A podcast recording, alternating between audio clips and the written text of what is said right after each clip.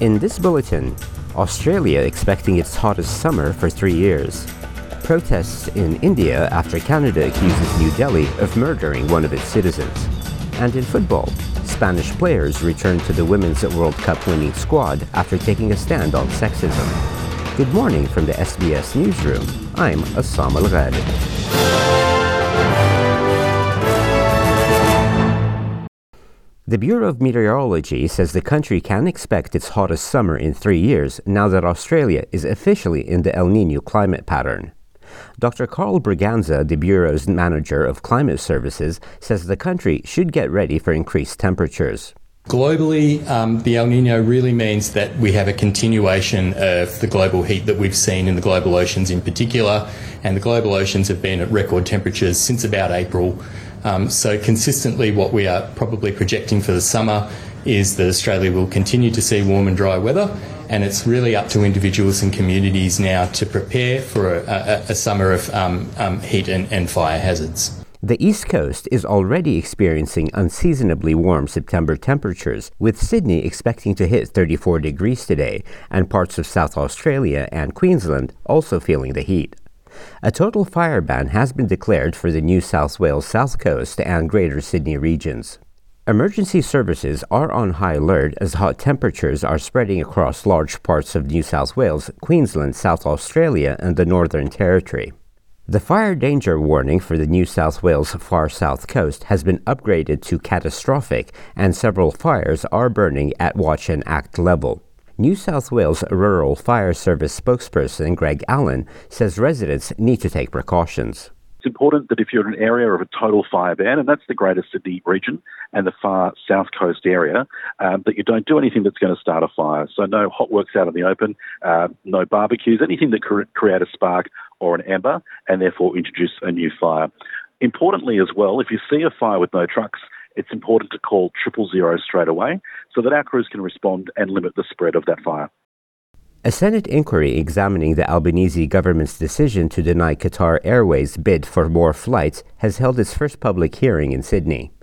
A former Qantas chief economist has told the inquiry that Qatar Airlines' extra flights would have delivered cheaper airfares and a boost in tourism. Airline Intelligence and Research Chief Executive Tony Weber says that would have led to an improvement in inbound tourism, largely from Europe, that could have been worth up to a billion dollars. I think that there are significant benefits to Qatar bringing more seats into the market. Airline prices will fall, probably by around 7% on the Australia to Europe route. That's in response to about uh, 14% more seats coming into that market. The committee will hold three more public hearings in Perth, Brisbane, and Canberra and will report on its findings by the 9th of October. Protests have broken out in northern India after Canadian Prime Minister Justin Trudeau accused New Delhi's intelligence agency of involvement in the murder of a Sikh separatist leader in British Columbia. Mr. Singh Nijjar, who supported a Sikh homeland in the form of an independent so called state of Khalistan in the northern Indian state of Punjab, was shot dead outside a Sikh temple in Surrey, a Vancouver suburb with a large Sikh population. Protester Ashok Gupta says that Mr. Trudeau had accused New Delhi of murdering Mr. Nijjar three years after India had designated him a terrorist in order to win favor with his voters. For that extremist, you are taking such a soft stance because your political situation has destabilized. You have to ask for votes, and for vote bank politics, you are using such extremists. India has already expelled a senior Canadian diplomat in a like for like response after Ottawa said that it had intelligence linking India to the June killing of Sikh activist Hardeep Singh Nijjar and ordered an Indian diplomat to leave. United States President Joe Biden says Russia cannot be allowed to brutalize Ukraine without consequence. Mr. Biden has addressed world leaders at the United Nations General Assembly. The president says the U.S. will reduce the threat of weapons of mass destruction and lead by example as he aims to secure additional support for Ukraine.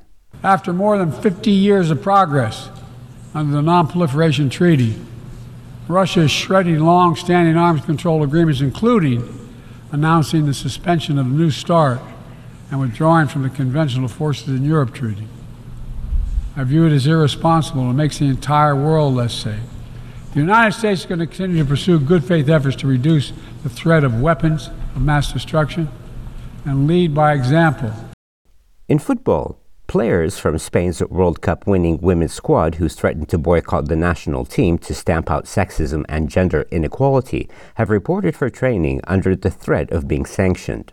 The five players were named in the squad ahead of a Nations League match against Sweden on Friday by new coach Montse Tomé, despite signing a statement last week calling for further sackings after those of Football Federation President Luis Rubiales and former coach Jorge Vilda. Jenni Hermoso, the player at the center of the scandal after Mr. Rubiales grabbed her head and kissed her on her lips at the World Cup final in August, was not named in the squad list announced by Tomé.